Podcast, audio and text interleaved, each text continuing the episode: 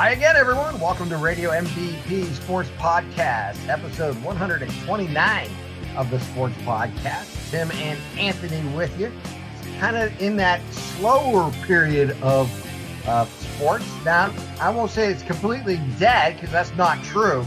Obviously, we have the NFL playoffs going on, and college basketball has is in the midst of their season, and we have other things going on. And of course, baseball's in the hot stove era of the uh, season. So there's there's some things to talk about that my we'll get into maybe a little bit of Liverpool because you know I got to talk about them. Less than uh, let's see, today's the 20th. We're eight days away from the start of the AFLW. I'm I got a lot on my plate. So you know, Yeah. there's there's a, there's a few plus of course, uh, and I didn't mention this. Talk about burying the lead again. Newcastle's undefeated through five games and three and zero in the league. Before we get in on that, I want to say this: that guy can coach, and I want to talk about that uh, later because I've been uh, thinking about that and some other things the last couple days as far as sports and the pandemic is. Yeah, yeah, we'll, we'll get into everything. Obviously, you know, not to bury the lead. Uh, if you listened to our podcast last week, at the very end, I, I let everyone know that we reached over 10,000 downloads and listens on our uh, podcast. We continue to grow, and I want to thank everybody who has uh, told someone about the podcast, recommended it, downloads it, and uh, and continue to do that, please, because uh, we we've enjoyed it. We're just under under three years of doing this podcast. I think we started in March uh, Mhm. about three years ago. So Mhm. again, my thanks to everybody who's uh, listened uh, one time or uh, a hundred times. Uh, we thank you all, and please, like I like to say, and I say it uh, with a little humor involved, uh, tell your family, friends, and enemies about Radio MVP because uh, the more people that listen, the more we grow. And uh, again, you can interact us anywhere on social media and, of course, uh, on our our own homepage, uh, radiomvp.com, which uh, will accept any comments on any podcast we make. So, with that in mind, let me bring in my partner and friend, Anthony. How you doing, my friend? Great, it's nice to be back this week. Uh, like you mentioned, it's a slower week uh, per se, with not a ton of action to talk about. But as you mentioned, the countdown towards the beginning of other sports seasons and tournaments is rapidly approaching. Uh, basketball tournament for high school starts in, I believe, a month, right? Late February, Yeah. first Yeah, week of March. you know, it's going to be weird too. Uh, obviously, everyone knows about my connection with uh, Mhm. Newcastle, and uh, the WPIL uh, won't be won't have the uh, championship game at the peak this year uh, because of uh, COVID, and Mhm. just it's too expensive. The rent you can't, hmm you know, sell tickets like you. They're taking the same approach that Ohio football Mhm. took. Uh, open tournament. Anybody who wants to be in the tournament can be in the tournament. If you play five games this year, if you play 15 games or 20 games, you automatically qualify if you choose to be in the tournament. And they'll seed it appropriately, you know, Mhm. by a rating system that they've used in the past. Uh, basically, a committee determines that pr- prior to each division. And uh, they're going to basically use home sites up and through the the semifinals, and then the finals. We'll see where they put it. Probably some high schools and, and hmm uh, throughout the you know uh, the WPIL, probably in the Pittsburgh area, but you know you never know. Could be New, Newcastle, could be anywhere. Um, they may have two or three sites. Thought I'd pass on that little information as we talk about it. But you're right. There's a lot going on, and uh, Anthony, we have the uh, the football season to talk about first. Let's let's uh, Yes. let's deal with the uh, my uh, my Cleveland Browns uh, football season came to an end last Sunday afternoon against a very good uh, Kansas City team, and I'll tell you what, man, they fought to the end. They had the opportunities. There's a lot of strategy we could talk Mhm. about, and you know, I honestly.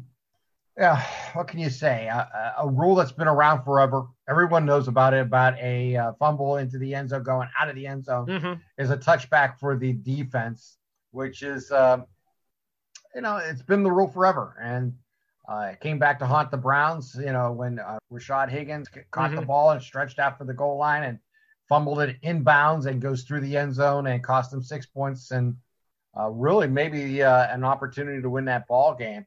Uh, they had other opportunities to score too, and they didn't. And the defense needed to make a few more stops, but uh, I mean, we could talk about all that. I, in the end, I thought really they played as best as they possibly could under the A couple bad breaks didn't go their way. Uh, I'm I'm a firm believer that you have to make plays both mm-hmm. offensively and defensively. And the Browns just didn't make enough plays to win that game on the road in Kansas City as defending champions. They were in position to make those plays, they just didn't do it. And as for the punt, with about five minutes left in the game, uh, Mahomes was out yep. of the ball game, and you had you know Chad Henne yeah. in at quarterback. I had no problem punting the ball there on fourth and nine and asking your defense to make a play, and give credit to Chad Henne for making plays. Mm-hmm. Uh, and I, like I said, you have to make a play. I don't care if you're offensive, defense, special teams. It's all about making a play when the yep. opportunity arises. And when he got that you know, third down and 14, and he just came up short of the first down. And then on fourth down, he made the completion to uh, to seal the ball game away. And I don't fault the coaching staff there. I know a lot of people say you have to go on fourth and uh, nine there from your own 32 because you don't want to give the ball back. Now, if Mahomes was in the ball game, I, you can make that case, and I am not going to argue. But with Chad Henne in the ball game and your defense played, you know, Ben don't break football all all game all season long. You have Myles Garrett. You know, I, I, I strategy wise, I can't fault it. I didn't think it was a bad play. If it was fourth and five and they punted, I would have been upset. If it was fourth and six, I'd probably be upset. But fourth and nine, and a backup quarterback in the ball game, um, yeah, go go make a play defensively. Go make a play. Yeah, you're right. And you know, first off, um, and it's why you could see why the Chiefs are the defending a Super Bowl champions. They they have a championship culture, and when they needed to make a play, like you said, they made it. Um, but the Browns, on the other hand, you got to. I'm a firm believer in this too. You have to learn how to lose first before you learn how to win. Um, and compared to where this franchise was just last year with Freddie Kitchens till now, the culture change by Kevin Stefanski and everybody on down is evident. Um, I didn't think the Browns played a bad game at all, Tim. You're right. I, I will agree with you there. Um, as far as the touchback goes, as a Broncos fan, I, we had that happen to us this year. It cost us a game against the Titans on the second play of the game, um, but it helped us beat the Steelers a couple years ago.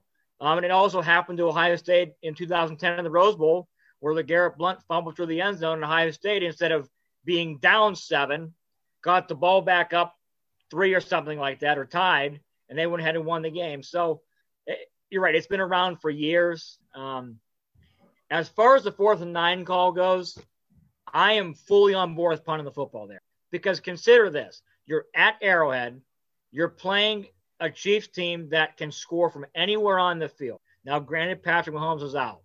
Fourth and nine, you you had what five minutes left? I think you said a little over five minutes, yeah. Four or five minutes left. Um, you put the pressure on Chad Henne to go make a play, and you know what he did? He made two nice plays. Uh, really gutsy by Andy Reid on fourth and inches instead of lining up, handing it off, quarterback sneaking it. No, he rolled out and threw it. Um, and hats off to him. If that were Patrick Mahomes in the game, though, on fourth and nine, I'm probably going for it. Yeah, I think that's the difference in the game. I really do. That be, I mean, I know Stefanski said it probably wouldn't have changed his position. Mm-hmm. And hey, look, the Browns only had like I think one three and out all day defensively, mm-hmm. and that was against Mahomes. Yeah, uh, but you're talking about the most talented quarterback in the league right now, and the defending Super Bowl champions, as, as we all know. Uh, I think that went into the decision making, and quite Absolutely. honestly, I mean, were the Browns up against it in that game the whole way? Yes.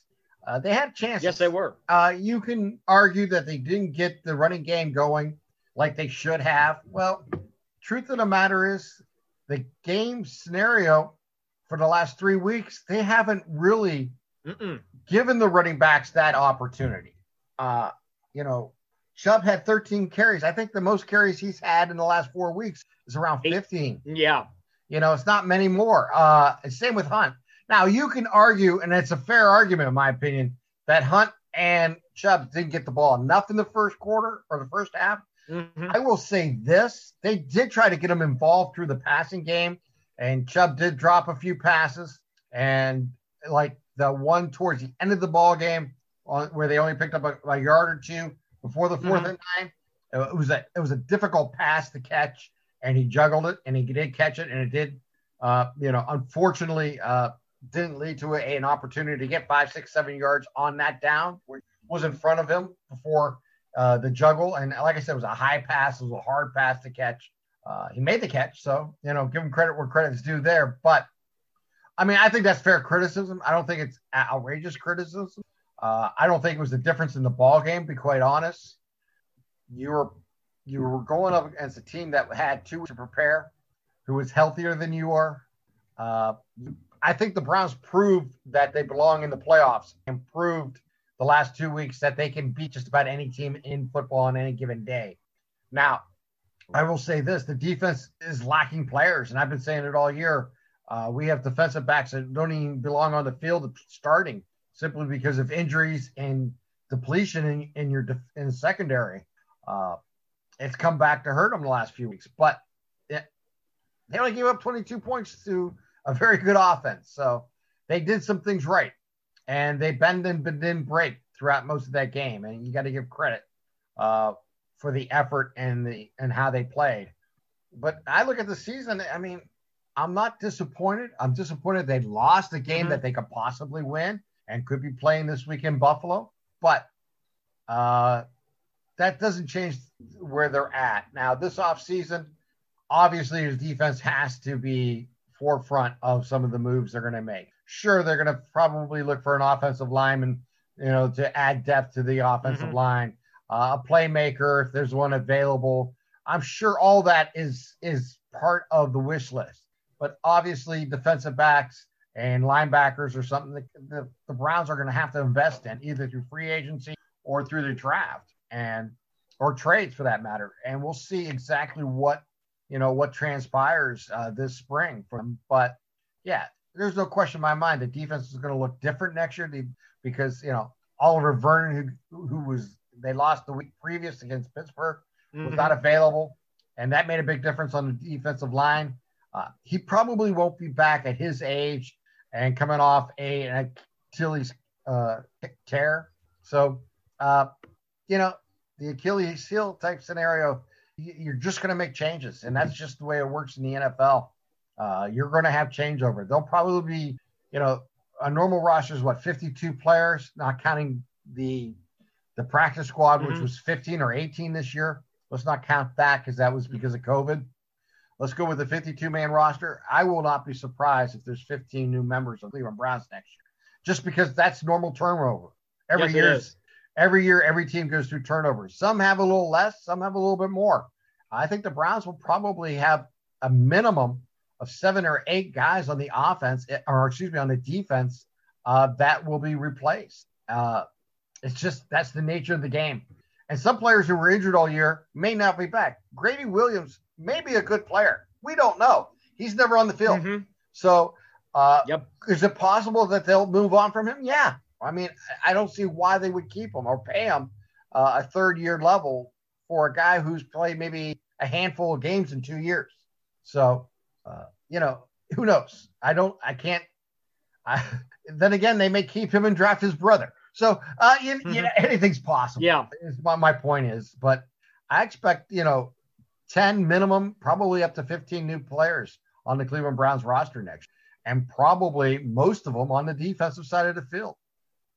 Yeah, I agree with you. Um, the the noticeable uh, weakness on the Browns defense is the linebackers, and in the NFL nowadays, you have to have not only guys that can stop the run, but you have to have guys that are quick enough and athletic enough to cover tight ends in the league. Because if you can't cover a tight end in the NFL, it's going to be a long day for your defense. Um, so I would imagine there's going to be so two, maybe three new linebackers. Um, as far as depth and starting wise goes, um, you're going to have a couple new defensive backs. But it's also now we can see the Browns' depth. You mentioned Olivier Vernon's gone, so we we'll see who steps in there to replace him. The good news with the Browns, there's a lot of good defensive players this year in the draft. Oh, yeah. multiple positions. This draft is loaded. Maybe not with the superstar name, but there are some really, really good football players out there. This is where you find out On the the, defensive strength of your organization. Yes, uh, because Yep. the scouting level and uh, making trades and targeting free agents is a big part of football today. And this is where we're going to find out if the uh, the Berry organization who runs down, you know, the Browns, uh, you know, GM and that, uh, how good they are. Uh, they had a really good year last year when they came in and drafted. It was a very successful uh, draft. I mean, it was unfortunately you had, you know, uh, injuries that prevented some players from even seeing the field this year. But I think a lot of people were, were really happy with some of the uh, the players they brought in and the success that they had. So, you know, we'll see what Andrew Berry can do and the rest of his uh, team this offseason. And, you know, I the exciting thing is the uh, drafts in Cleveland. And maybe by April or May, we will have less restrictions that we have today. And um, who knows, may even uh, be able to go. Is the draft in Cleveland this year or is it in Vegas? They push back Cleveland. It's, It's in Cleveland. Cleveland. Next year's Vegas then. Yeah, I I believe That so. I, I, my understanding is still in Cleveland uh, this year, unless they, you know, make an announcement Yeah, I don't- soon. As far as I know, it that the 2022 draft is or the 2021 draft is in Cleveland. I, I'm, you know, it should be uh, interesting. Now, uh, real quick on the draft, there will be no uh, uh, Indianapolis this year because of the COVID. Yeah, you're That's right. Gonna be, that's going to be no totally combine. different. Be Yeah, huge. no combine. Exactly. Well, let's hope. Um, what the draft's April 29th, I think the first day is. Is that Yeah, that sounds about right. I, I forget the exact date, but that sounds in the right range. what? Um, I'll tell you what, Tim. If by April or May, uh, we have some of the uh, restrictions loosened, well, we're going to be uh, in for hopefully. Yeah, It should be good. And with that in mind, uh, the YSU football season is not that far away. No, uh, actually, uh, tomorrow is 30 days out. Wow. it seems really odd. Um, practice starts Friday um, for the spring season, eight game season. As of now, we are kicking off 3:30 on Sunday afternoon, February 21st, in the Fargo Dome against the defending national champions uh, with a uh, transfer quarterback from Virginia Tech and Hendon Hooker, or uh, Quincy Patterson. They have two quarterbacks. They played uh, four or five quarterbacks this year, but uh, but uh, Indiana State has opted out, so the MVFC is redoing a schedule. So we may not be heading to Fargo week one, but as always, Tim and I will be back this year for year three of the IceCast report, and that should be uh, we should be recording our first episode a month from tonight.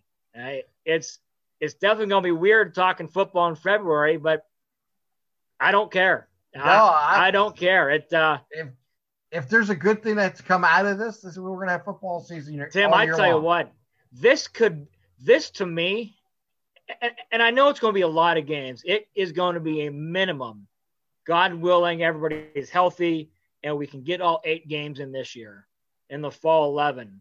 19 games from February till November. Yeah. But I, but I tell you what though, to where we're at as a program, new coaching staff, uh, half your defense is freshmen or redshirt freshmen.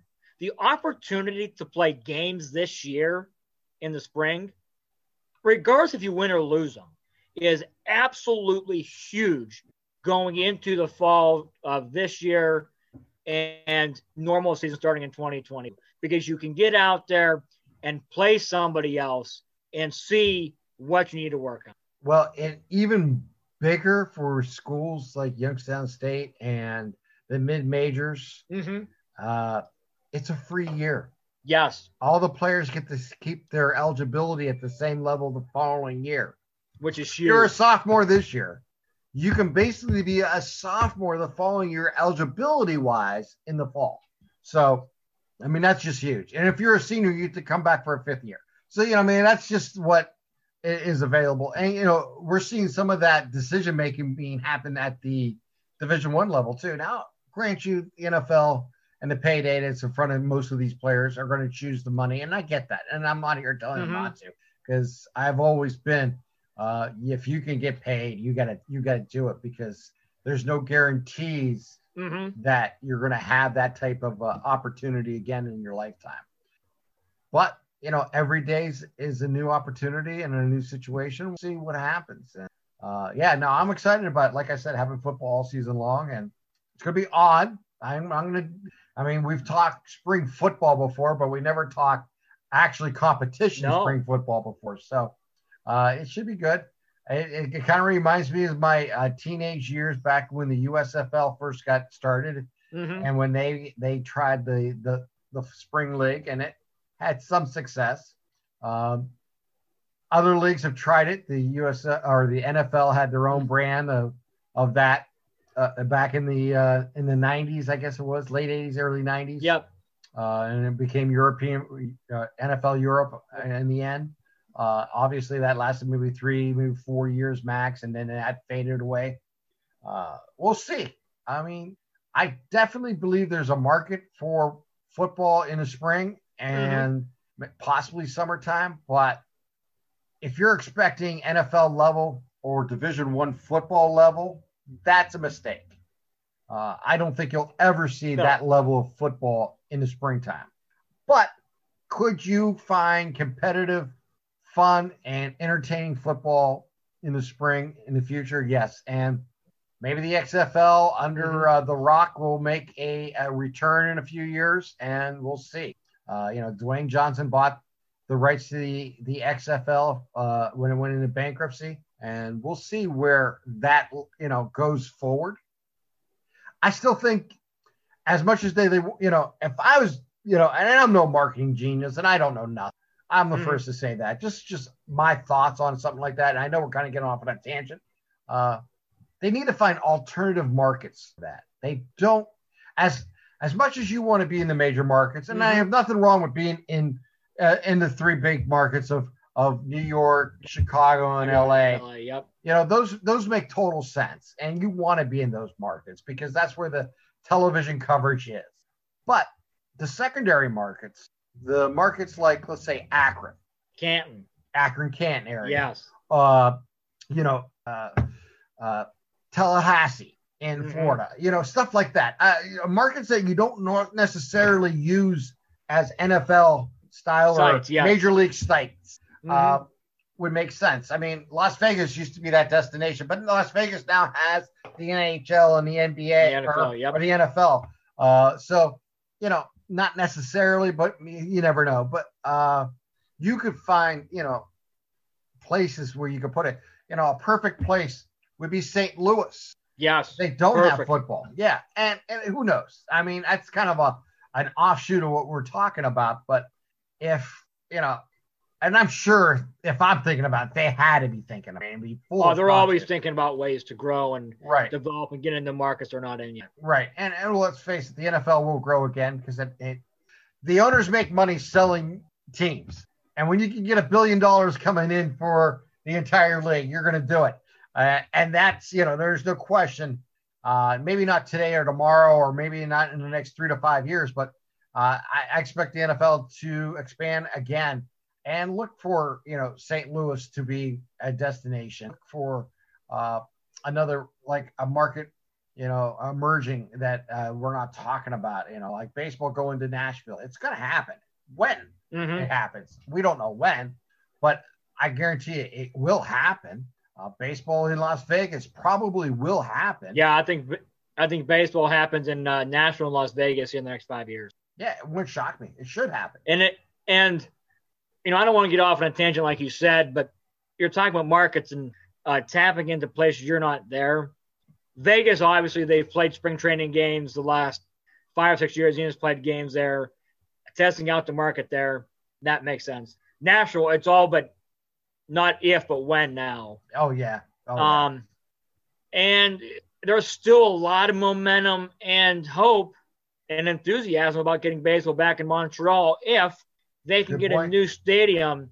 Um, because Olympic Stadium is it's not feasible anymore. Well, but no. in a normal year, when the Blue Jays play spring training games up there and have played uh, regular season games up there, they pack that place. There are some really good baseball fans in Montreal. I mean, really good baseball fans in Montreal. Uh, there's no Um, question. There's there, there's a Mexico a- City still, I think, for the NFL and Major League Baseball. Um, so yeah, there's, uh, but I think the top two you mentioned, Vegas and Nashville, are going to get uh, franchises with the next five, seven. Oh yeah, I, it's it's a it's a no brainer. Uh, like And you I said, don't- other markets like Montreal and that uh, definitely deserve it and may get it, and I hope they do. Uh, well, you know, it, it's just going to take some time for that to all wash out, and who is the the money behind it bringing those organizations to fruition? Yeah, you, and you know you got to think here too um, that with the NFL and NHL in Vegas already, the NHL is booming in Vegas, a Right. spot where nobody really thought the NHL would thrive. It is thriving, and it's not just thriving in the Nevada area; it has spread across the country. You know, yourself, um, other people I see. Um, the NFL has the Raiders in Vegas. That's a historic franchise of the NFL. Major League Baseball, if they're smart, needs to get in that footprint because that can be a dynamite sports town. We're seeing it. Well, if they're going to build a billion dollar stadium for the Raiders, I'm sure they can build uh, an amazing, beautiful Vegas like stadium for baseball. And you know, it would be uh, Oh boy. quite quite spectacular to say the least. And uh, yeah, it's it, like you said, there's markets out there that are just emerging and they're going to get their their teams, and it's just a matter of when. It's not if. Population moves in this country. It always has and always will. You know, there was back in the day when the Midwest was thriving with industry. Cleveland was a top 10 market in the country. It's not no more, but at one time it was. Uh, and Mhm. you go on and on and on. You know, you go, it's just our population always follows where the jobs go and where opportunity lies. And not to uh, get on a, uh, you know, a different type of subject, but that's the way it works. And I don't think it's going to change anytime soon. And uh, yeah, so you're always going to see markets move and uh, uh, emerge as time goes by. But yeah, if I was the XFL, I would look at secondary markets because it's not top notch football. It's it's second level football. It's like you know, I uh, perfect example. College football has many divisions. It has Division One. It has the subdivision. You know, that Youngstown State plays in. You have the mid majors that the Akrons and the Toledos and other have uh, compete in. So I would, I, if I was them, that's where I would be looking to build organizations and model it after the thought process of Green Bay Packers. The Green Bay Packers are in a Yep. market that is small, Yes. but, it, but it draws from Milwaukee. It draws from the entire state Michigan, of Wisconsin. It Yep. draws from a region, and uh, you know that's What? how I would approach it. Speaking of, because like you said, it's inevitable. We've had the USFL back when, the XFL, the AAF. You know, that there is going to be football in the spring permanently. We just need to find that that perfect uh, level, and you know, because like you said, Division One is never going to move there. That that has its own money making cow in the fall, and rightfully so. You don't. But what about Division Two and Division Three in the spring? More so, maybe Division Three. I think tradition in football will always stay in the fall. Always the fall. With you. I think this is a unique scenario. We'll talk about this 10 years from now about how we had football in the spring, um, you know, for the lower divisions. Mm-hmm. And, and we have some high schools, I think, in the, in the country. Like, Do- I believe California is still planning a spring football season. oh, are they? could- I, last I knew, I haven't really heard about it. they Yeah, I don't- it all or Mhm. not. And I'll have to do some research on that. But I know uh, Texas and New Jersey, I think, are playing seven man football in the spring. that might be true. Is that? That um, might be true. Now Texas had a fall season, so they may have a separate, You're right. you know. So, um, but I think different parts of the country chose to do different ways. Mm-hmm. I know California did not have football in the mm-hmm. fall, mm-hmm. and it was planned on having it in the spring. A spring season, yes. Right for for high school. So yeah, we'll see. We'll see how it all works out. But I think this is going to be just a, a year or uh, a couple of years, God forbid, but possibility, I guess, that when we talk about how uh, normal seasons got moved and and how. Uh, but again, you go back to both uh, the one double A level and Division three and Division two. The reason they mm-hmm. moved them is because economics. They couldn't compete. Yep. They no. They they need fans in the stands. This is yes, not. they do. You know, this is not the the Big Ten that has a, a contract in their own network or the SEC or whoever. These yeah. schools need the, the, revenue that that. Why a student needs the money. Oh, absolutely. And every and, school, and, every member school in the Missouri Valley Football Conference needs the money. They have to have revenue, and it is it will be a major drain on the university's athletic program and that if they don't have. That's why basketball season is being played yeah, they can't have fans in a lot of these places or very little, but yeah, something is better than nothing. And that's where we're at. And, you know, hopefully in 100 days, things will be totally different than they are now. Uh, I got hopefully, you know, we continue to grow as a country and get better. Uh, but I'm not going to say it's going to be better in 100 days. I have no freaking clue. I'm, I'm just going to take it day by day, just like you and everybody else is, and, and try to be as respectful as I can. Look, I'm in Pennsylvania doing high school basketball games. Every location is different. Mm-hmm. I did games where no fans were allowed. Oh, None. I've done games where they had a small crowd of families allowed. Mm-hmm. I've seen where they like so every every community, every school is making their own rules as it pertains to what is best for them and their community which I totally understand and I totally respect. So, like I said, uh, I've broadcast uh, three or four games this year. I don't know the exact number. I haven't paid attention. I just do the next game on the schedule, or if I can pick one up, I do it. But my point is, uh, we've been on the road. I say we. That's the first time I ever said that. Uh, New Castle. there you go. Yeah. Uh, I tell you what, it, it's it's fun. But uh, New Castle has been on the road all season long, basically in in section play. Uh, they're three and zero oh in section play, and two of the communities did not have any fans. fans. One community did. So, um, can we'll just see how it, it, it transpires going forward. Can you? Now we're sitting here January twentieth. Um, yes. And hopefully, like we've talked about, we don't know uh, day by day, but it seems to be uh, an emphasis now being put on getting the vaccine out to the people that need to get it. Uh, the plan seems to be getting ironed out, fixing some flaws here and there, hopefully. Uh, can you imagine August the 21st or whatever it is, our first high school football game of the year with no restrictions, hopefully, and max capacity? I mean, that wherever we are, Tim, we could have two teams that are going to finish one and nine, and that would and that I can't wait for the game that you, Matt, and I do, uh, where there's no restrictions and there's and we can have a couple thousand well, people. Yeah, I mean that's that's the goal for everybody. Let's be honest. Uh, that's what we all want, and and we'll get there. We'll get there. It's not going to happen overnight. Uh, you know, not to get, you know, but as a sports fan, we're getting there. And we are. It's going to take time, but we'll get there. And that's the way I look at it. And as of today, as you mentioned, John, on January 20th, you know, this is what I'm dealing with. You know, uh, I go to a school and it's it's a totally empty gym, other than those that need to be there. Mm-hmm. And uh, which is fantastic, by the way. Uh, if you want to watch the games, I'm going to try to give the links mm-hmm. off of my phone before I use my phone to broadcast from.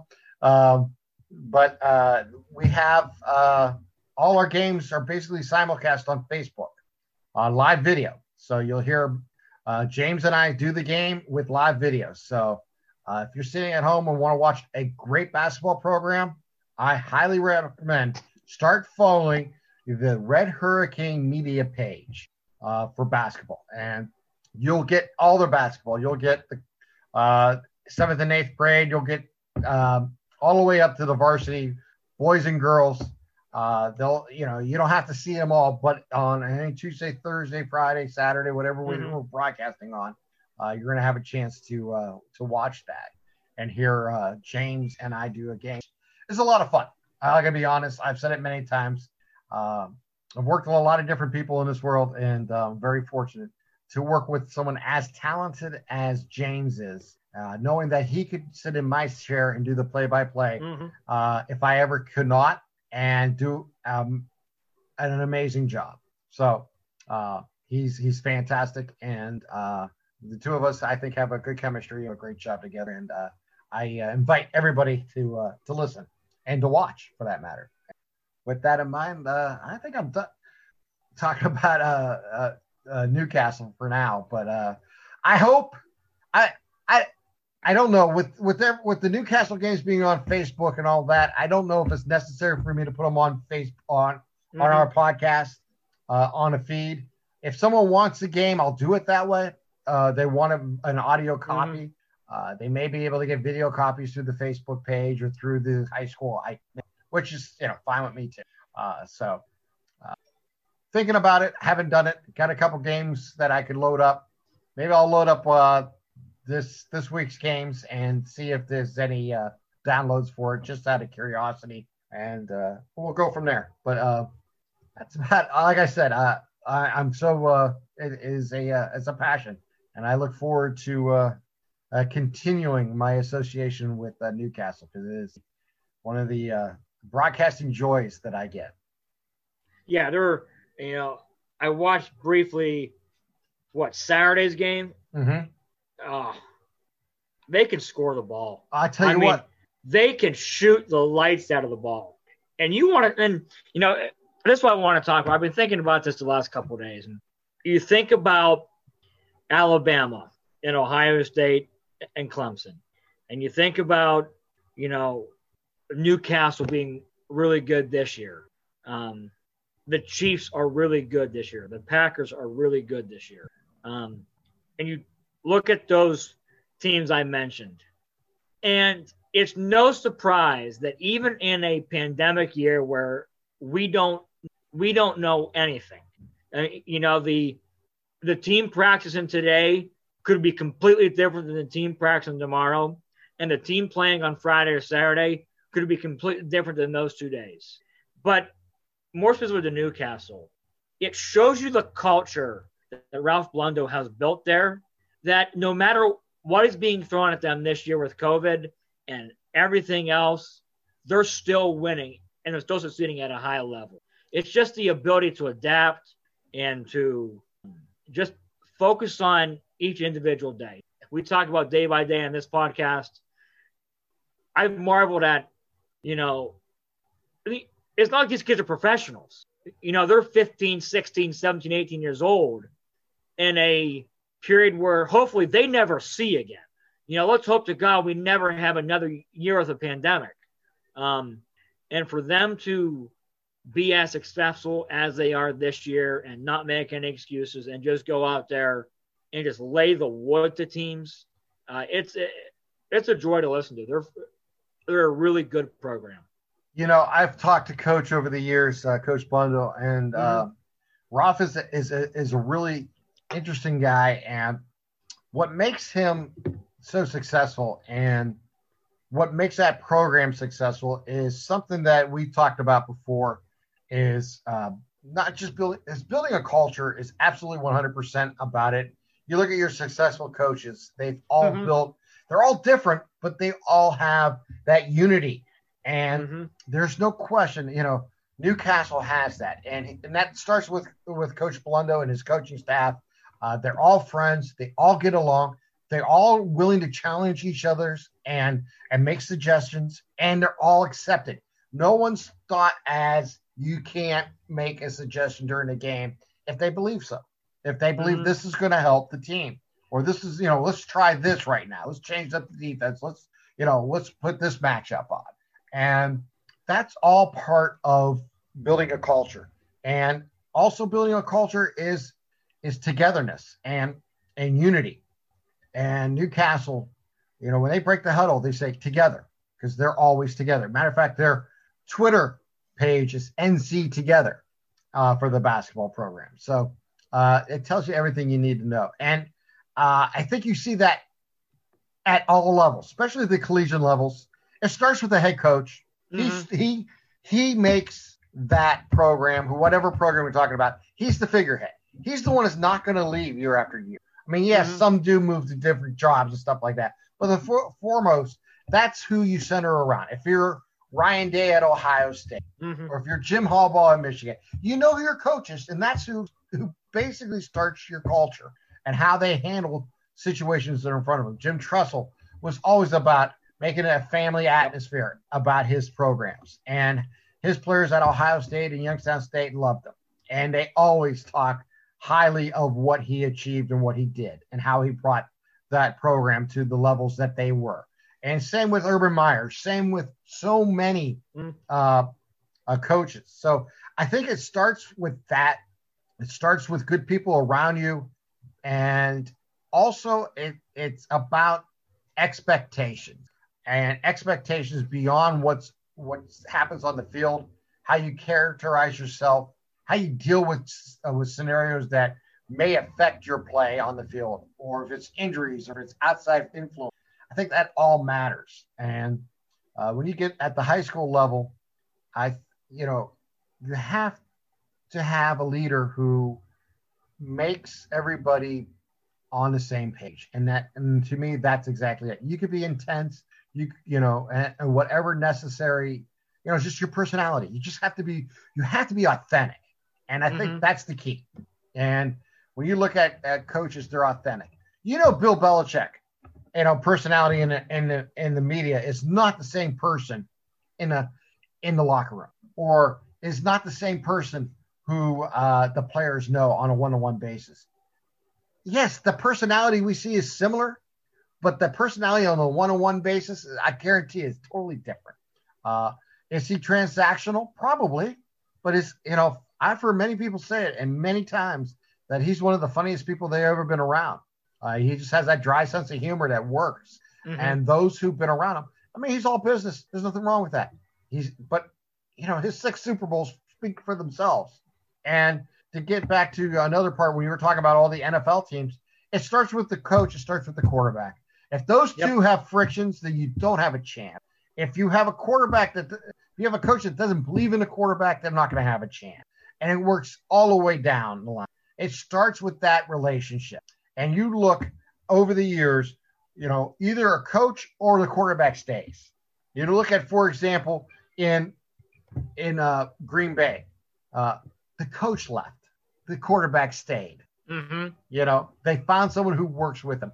Did it take a, a, year for him to really buy into this new system of LaFleur? Yeah, but it worked. Uh, what we've seen this year in Cleveland is we found a coach that it took a while to communicate with Mayfield and get him on the same page. But the last seven, eight weeks of the season, counting the playoffs, we seen a high level Baker Mayfield on the field. Uh, does he still have the same limitations that he had prior? Sure, he's still a small quarterback. He's still going to have deflections. You know, he's still, uh, you know, may make a, a, couple bad reads. I mean, that's just nat- nature. But the relationship between those two is what builds going forward will determine how well the Browns will be. Uh, you know, there's no question in my mind. And you look at, you know, what's going on in Buffalo, you know, that relationship matters. And you look at all the four teams, you know, Reid with Mahomes, they that it they're tied. There is it's like a marriage almost. Uh, you need that symmetry. If you don't have that with your coaching and your quarterback, I guarantee it, you're not going to win football games. It just does not work. That's why every coach gets fired you know, and half the times it's because they can't find the quarterback to work their system properly, or they can't find the quarterback they believe in. Mm-hmm. And it's a combination of uh, many things. Uh, for example, what's going on in Houston? Why do you think you Watson wants out? Because he doesn't believe in the organization to do him right. He doesn't believe the organization is going to bring in good coaches and that to go forward to make them better. That's why he wants out. He wants to he wants to start over for that reason alone. He's lost total faith in the organization and, to build a team around him. And that's why you're hearing all the, the the ruckus down in Houston. It's not just because they're a bad football team. It's because everyone believes he's a good quarterback, mm-hmm. and no one has made an effort to build that team properly around him. You know, and that's where you run into scenarios where quarterbacks want to run out of town, and you can't blame them. You cannot, and you're exactly right, Tim. I don't, you know, we're not Texans fans, but it's not. It doesn't take an idiot to figure out. I mean, the moves they made personnel wise and coaching wise the last couple of years, you can't blame Deshaun Watson at all for wanting to get out. And then if you if you read now, it's not just Deshaun Watson. Andre Johnson, who was a stud Texans receiver, he was not very thrilled with the ownership down there. DeAndre Hopkins couldn't wait to get out, and now he's enjoying Arizona. Um, and if you're Deshaun Watson, you're sitting here thinking, I have no receivers to throw to really. I have no really running backs. The offensive lineman that Bill O'Brien traded the sun and the moon for, Laremy Tunsil's, eh. You know, like your whole job as an organization, when you have arguably probably the greatest player to ever wear a Texans uniform, and you do nothing to build around him. I mean, you've done really nothing to build around him for the uh, future to sustain success, and it's it's it's almost criminal to that point. Well, and you can't blame it at all for wanting out. But then again, if you're the Texans, you can't trade him because you, you may never get a player like that again. Yeah, you're gonna if you're gonna make a trade, uh, you're gonna get a quarterback back and that's well, you are going to play. Well, yeah, and you know when you look at the market, and and obviously the Jets is the one that stands out the most mm-hmm. because you know they can move on from Darnold and, and, and switch up quarterbacks. So uh, if that happens, it happens. Uh, we'll see.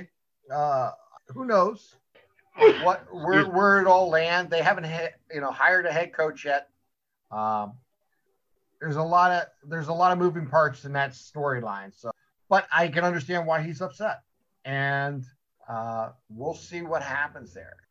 Um, like I said, uh, there's a marriage there. Your coach and your quarterback have to have respect and believe in each other. Uh, you can't do it without, and that's just the way it works. And uh, you know, it works that way in the NBA. Your star player and your coach have to be on the same page.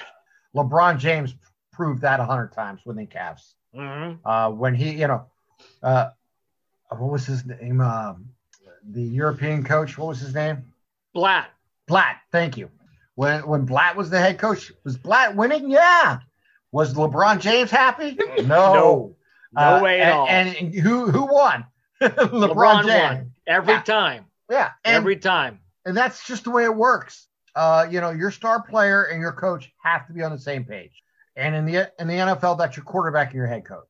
Uh, in Baseball, for the most part, you want a manager who can manage a, an entire team, who has the respect of the entire team, who believes that they're putting players in the right position at the right time.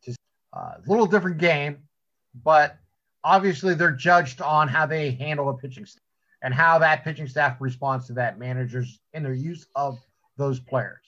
Uh, obviously, everyday players are there and they're going to play, and you know you're going to get along and not get along with uh, with your stars. I mean, that doesn't matter. It's how you handle your pitching staff. It's how a manager is uh, truly, truly evaluated. Uh, in the end, that's how baseball's won and lost, and that's how you're going to do it.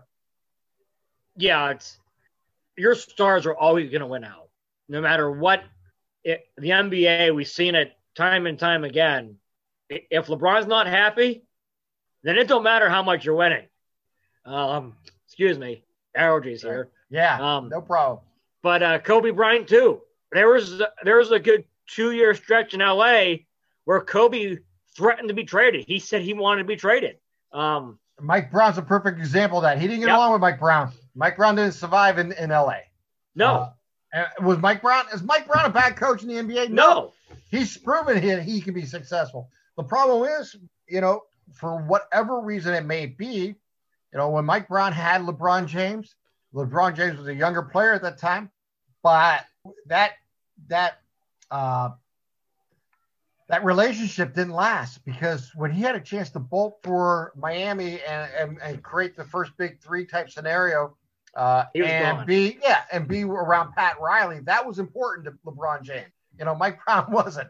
Uh, you know, and of course Mike Brown was fired trying to keep LeBron James. And then when Brown returned to Cleveland, uh, one of the first things they did is they fired him because they thought just that LeBron Yep. James would come back. So Yep. it, it shows you. I mean, I'm not saying that was the exact reason, but I'm sure it played into uh, some of the decision making that happened that year. And you know, it is a unique circumstances, but relationships do matter. And every sport has their certain relationship that must work. Why do you think Belichick and Brady got along so well? They were, you know, that personality, that work relationship worked. Uh, right now, you can say in Tampa, that new relationship that Brady has works. Uh, you can say the same thing, you know, uh, with LaFleur and with Rodgers. Rodgers, yeah. It works. You look at all four final four teams in the NFL, and you can see that symmetry between the quarterback and the head coach. They're on the same page. That's why they're all there. That's what made it really intriguing to watch the Browns because the Browns made the move this year to get into that conversation going forward with a young quarterback and a young head coach and moving forward. Well, just the opposite is happening in Pittsburgh. You have an old, you have a veteran coach and an old quarterback, and they're probably doing this. They're probably going away Yeah. from Oh, each other. yes.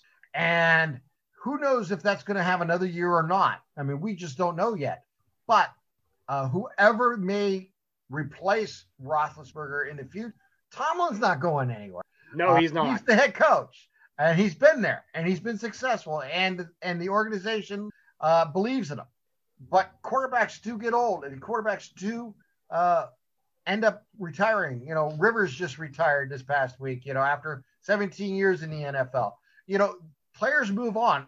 Father Time wins. is The only undefeated. time Father Time doesn't win is against Tom Brady. I don't right. understand that, but it's true. So far, the only person I know to defeat That's right. Father Time is Tom Brady. I, I, I don't know to deal with the devil, I guess. But uh, you know, hey,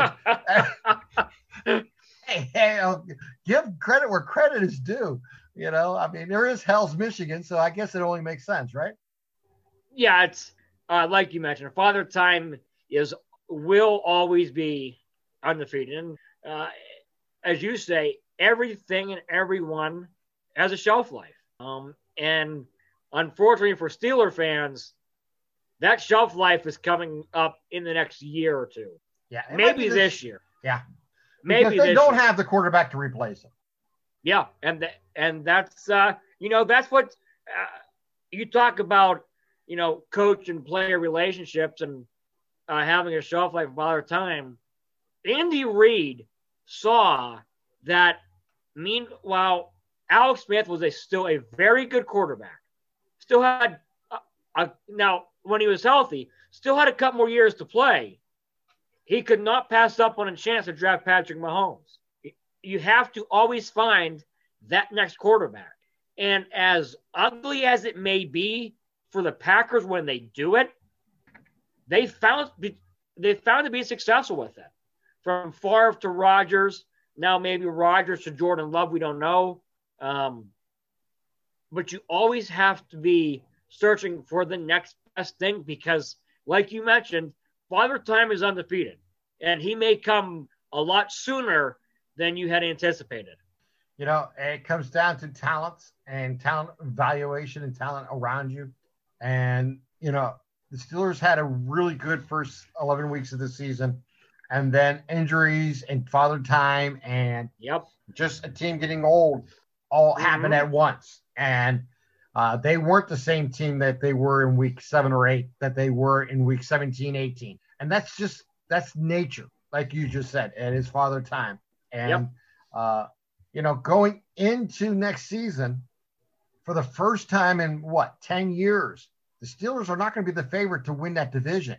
It's No. Baltimore and Cleveland are going to be the Yep. favorite. And Baltimore probably will be the overwhelming favorite. Cleveland finishing second, and Pittsburgh finishing third, with Cincinnati maybe challenging them. Yes, exactly. You know, if you can get a healthy Joe Burrow back, unfortunately, uh, the ACL MCL injury uh, cut short a very promising rookie year.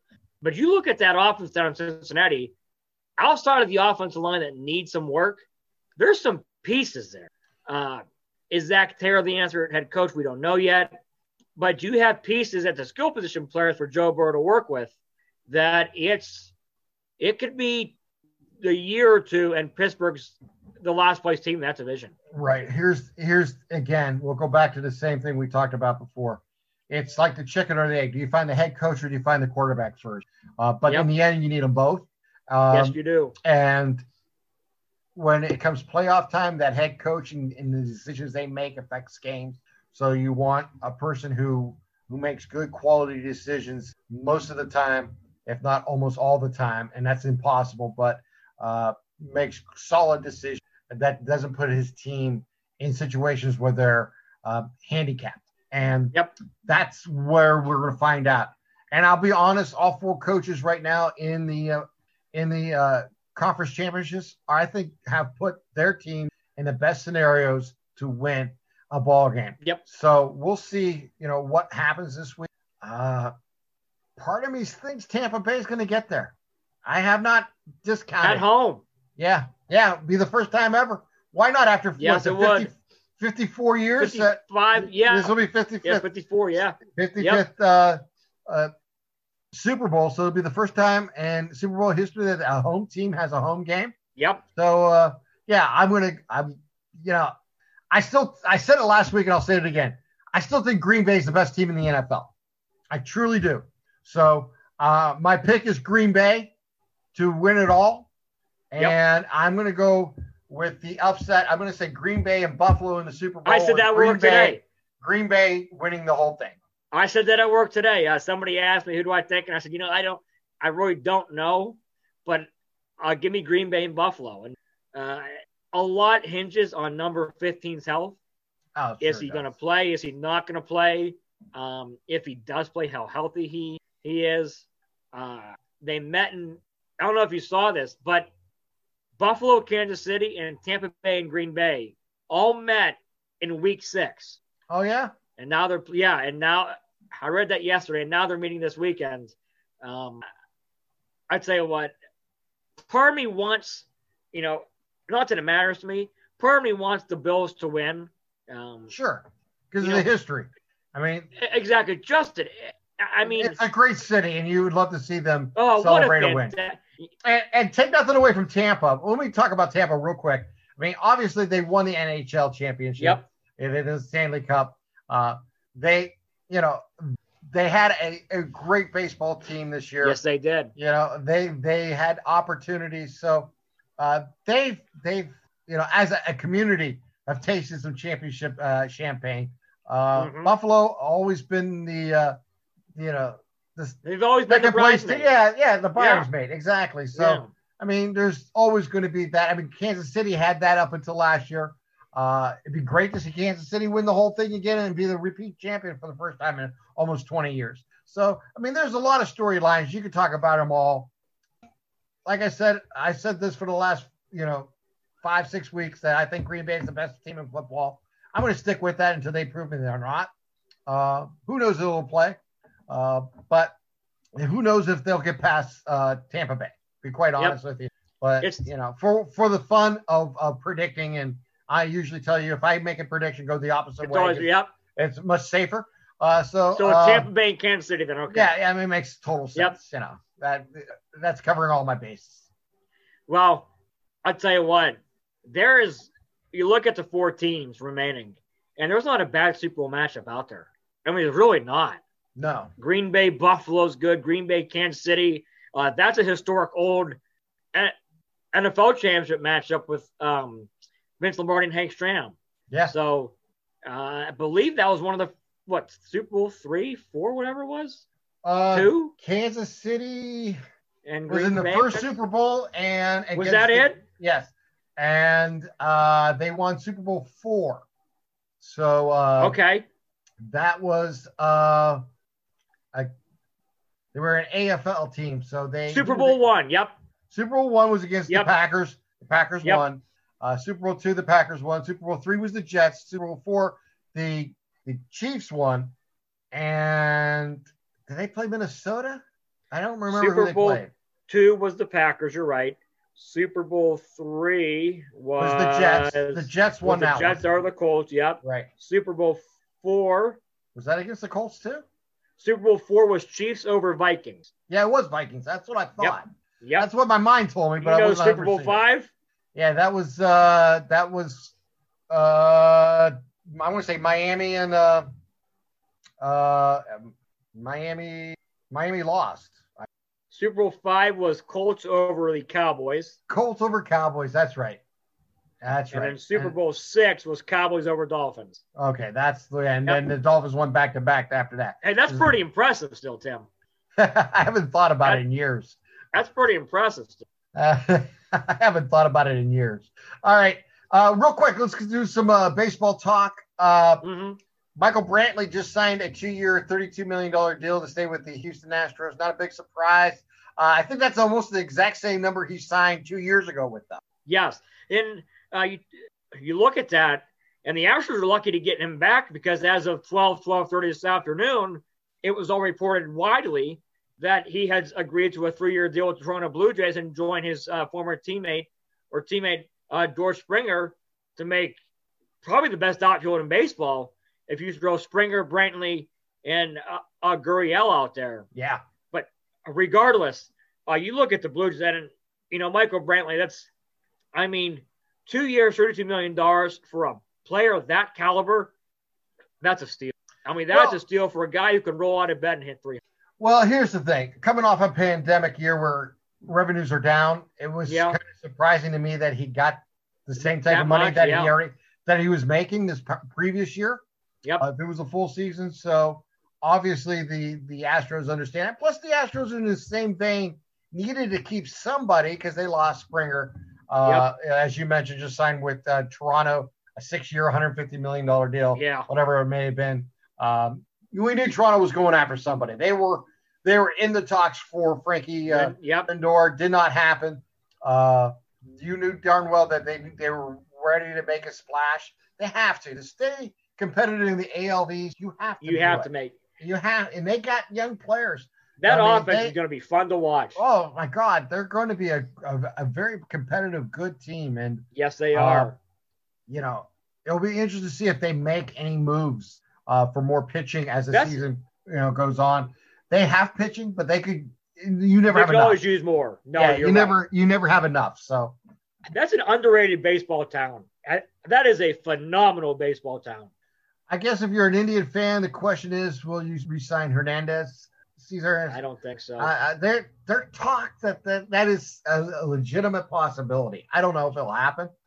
Uh, you know, we'll see. you look at it happen. They got him for around six million last year. Uh, they'll probably be in the same ballpark, six, seven, eight million for Yeah. one year. Uh, will he want to re-sign with the Indians? I don't know. Uh, Yeah. possibly. It all depends on who's in the, in the market for a second baseman, and I Mhm. really don't know uh, that that that question. Uh, so I think there's a possibility. I, I would put probably my highest hopes that that's the one signing the Indians may make this offseason is to bring him back on a one year deal. I don't expect a uh, if it's an aging player in the outfield type thing, fine, yeah, or DH type scenario, but they're going to need outfielders. I don't know. We'll see with the second and third level free agencies bring what trade they still may make. Uh, you know, again, if you have the pitching, if you can find yourself a closer, uh, you know, who develops this year or, you know, takes the lead as uh, in your bullpen to set up your bullpen, you give me Terry Francona and those young arms, you're going to be competitive even in a division that you probably shouldn't be yeah. Uh, because there's a lot of good teams getting better. They're going to have to And win obviously different the way Twins- they have in years past. Right. And we'll see. I mean, right now, you're gonna, you know, you're gonna have a new shortstop, a new first baseman, you know, basically a new outfield, you know, a new second baseman potentially. Um, it, it's an uphill climb. it's just that it's an uphill climb. Uh, we'll see what Antonetti and and Chernoff and and Francona come up with as the as this offseason progressed. I mean, obviously they shed a lot. Uh, not a big surprise. They weren't in the deal for Kluber. It, was, it would have made a mm-hmm. lot of sense, but you know, when the Yankees can dish out $11 million guaranteed for one season, you're not going to be in the ballpark for Kluber. If that was around seven or eight million, I think the Indians would have been in the ballpark. But at 11 million, they just, you know, that's what the Yankees can do. No. And, and no. I get that. And be honest with you, that's a perfect scenario for him. He doesn't have to be the number one. He can be the number three or four yep. there. And he's in great shape. Yep. Uh, yeah, great signing for the Yankees, by the way, in my opinion. And uh, on a one-year deal, yeah, it was gr- really good for timing. them. For them, that's that's you know like the Indians shelling out a five six million dollar deal. I mean, that's basically what it is. If it's Indians, nothing, yeah. If the Indians signing Hernandez, let's say for a seven million dollar one year deal, it's the same thing as the Yankees paying Kluber uh, eleven million dollars for a pitcher who may or may not make thirty starts this year. You know, let's say make mm-hmm. 25 starts. Let's put a more realistic number. Let's say may or may not make 25 starts. If he does, they got their money's worth. If he doesn't, it's not the end of the world for the Yankees. For the Indians to pay out $11 million and not get any return, uh, that would be difficult on them. And that's just the way baseball's structured. So, I mean, that's where the Indians are at. That's where baseball's at. Uh, you know, we're going to see more signings now, I think, from you now here we are on January 20th to uh, the end yep. of February. Uh, this is when these players are going to be signed, and this is when arbitration is done and we'll find out where players stand on on the money fronts, and we'll go from there. And hopefully, the Indians can then can make some moves, uh, either through trade or agency right now, and who emerges as uh, the next uh, Cleveland uh, baseball team. We can say Indians are going to be that for one more year. Yeah, it's a uh, it's it's definitely going to be an interesting spring training. That starts uh, February 27th. Uh, pitchers and catchers reporting in five in uh, two weeks. Yeah. yeah. So it's I think if the Indians are going to do something, it's probably going to be more towards the beginning training, maybe the middle of it. Yeah. Um, wait and sift out everybody and see who's available. Would really like if you could put a Bobby Bradley or a Jake Bauers at first, re-sign uh, Cesar Hernandez and put him in second, uh, Rosario at short, and Ramirez at third. Then you could use uh, Gimenez, who you got in the Lindor deal, as your utility infielder, and then your outfield uh, probably Mercado in center, Naylor in left. And I tell you what, I would throw Nolan Jones in right and yeah. say, kid, you're not going to play third base for the foreseeable future because we have one of the top five third basemen in baseball there. Um, I know, and you know, this season is going to be different anyway with everything going on. It's going to be a whole different year than we're used to because we lost Lindor, because we lost Brad Hand, because we lost Carlos Carrasco. But I think you and I are on the same wavelength. I'm really looking forward to this year because I think we finally get a chance to see Bobby Bradley, you know, for a hundred yeah. games, hopefully. Right. We get I mean, to see Josh Naylor, who at the end of the year last year was tearing the cover off the ball, and the Yankees couldn't get him out. We maybe get to see our top prospect. We saw our top prospect last year in uh, Triston McKenzie, our top pitching prospect.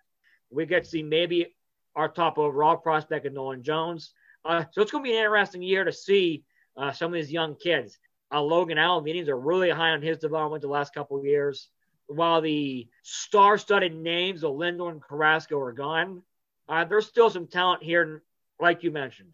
Found me a bullpen that can get you sixth, seventh, eighth, and three outs in the ninth, preserve the win with the Terry Francona managed team, you never know what can happen. Yeah, that's the joy about baseball. You never know, and uh, I'll take my chance with Tito. Exactly. I, have always said, uh, you know, we talk about the impact of, of coaches and how they uh, manage teams, and, and that's what what it comes down to. Uh, you know, where you know Jurgen Klopp does it for Liverpool. I mean, he's just a phenomenal manager. He get his players respond to him, and you know, this year they've uh, they had too many draws, and uh, they're not necessarily at the top level, but they've had a lot of injuries, and they're still there. Uh, you know, the stretch run is coming. You know, now that we got into uh, January, and it's going to be a compact season, so uh, not mm-hmm. to uh, again, I'll say it, it really comes down to how your team is organized, how who runs it, and the decisions they make, and some marriage of coaches and players, and it matters. And you know that kind of is our uh, theme here today is uh, coaches and, and players and, and and culture and how it all works together. I don't know what else to talk about, Anthony. I'm going to finish like this. It's like Woody Hayes preached, Jim Tressel followed up with and expanded upon. Urban Meyer ran with it, and Ryan Day ran with it. Uh, you win with people. And that's pretty much it.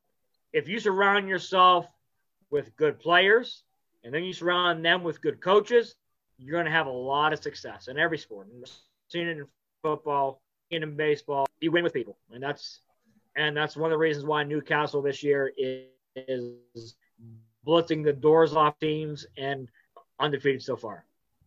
It's going to be a fun year in basketball. There's no question about it. With that, that's our final word here today. Always check us out on our homepage, radiomvp.com. Check us out on Facebook and Twitter. Uh, I'm at Tim Continenza on all social medias. Anthony is at ACAP17 on Instagram. Uh, say hello, talk to us there. Let us know what you're thinking. Uh, like I said, uh, always interact with us.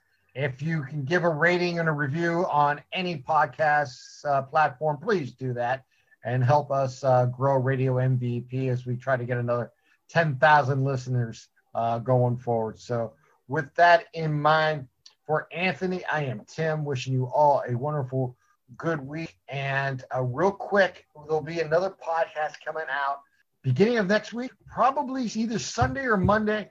I have uh, already made arrangements uh, to talk to uh, Gemma Bastiani, and we will be getting into again the uh, the AFLW coming up here really shortly, which is uh, less than eight days away. Uh, my my ability to talk sports never fails me, so I'm looking forward to talking to Gemma come Saturday. So it should be a lot of fun. that should be a fun conversation, and looking forward to keep talking football as we uh, head into February. Never ends with football. I guarantee you that. There's always something going on, either around football or an oval football. There's something going on all season long. Always in Youngstown. Right. With that in mind, I say goodnight for Anthony. I am Tim here in Boulder. Anthony's in Canfield. We thank you for listening to us right here on Radio MVP.com.